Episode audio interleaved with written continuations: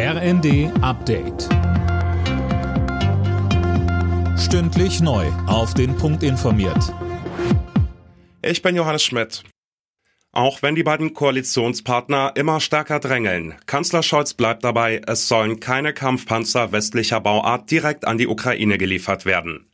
Angesichts der Erfolge, die die Ukraine momentan militärisch einfährt, sagte die FDP-Verteidigungsexpertin Marie-Agnes Strack-Zimmermann dagegen im ersten die Erfolge der Ukraine bisher dadurch, dass die ukrainisches Militär derart kampfwillig ist, um ihr Land zu verteidigen, muss jetzt unterstützt werden, um die Erfolge der Rückgewinnung der eigenen Gebiete eben zu untermauern und zu unterstützen, indem jetzt auch entsprechende Panzer geliefert werden. Das ist unglaublich wichtig und sollte sofort passieren. Kassenärztechef Gassen hält eine Pflicht zum Tragen von FFP2-Masken für übertrieben. Das sagte er der Bild. Ab dem 1. Oktober sind FFP2-Masken im Fernverkehr Pflicht.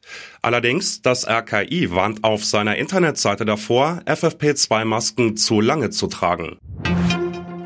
Nach der scharfen Kritik von Handwerkspräsident Wollseifer am geplanten Bürgergeld kommt Widerspruch von den Sozialverbänden.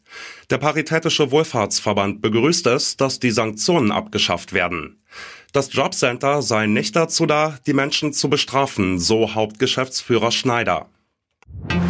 Nach sechs Niederlagen in Folge hat sich der VfL Bochum von seinem Trainer Thomas Reis getrennt.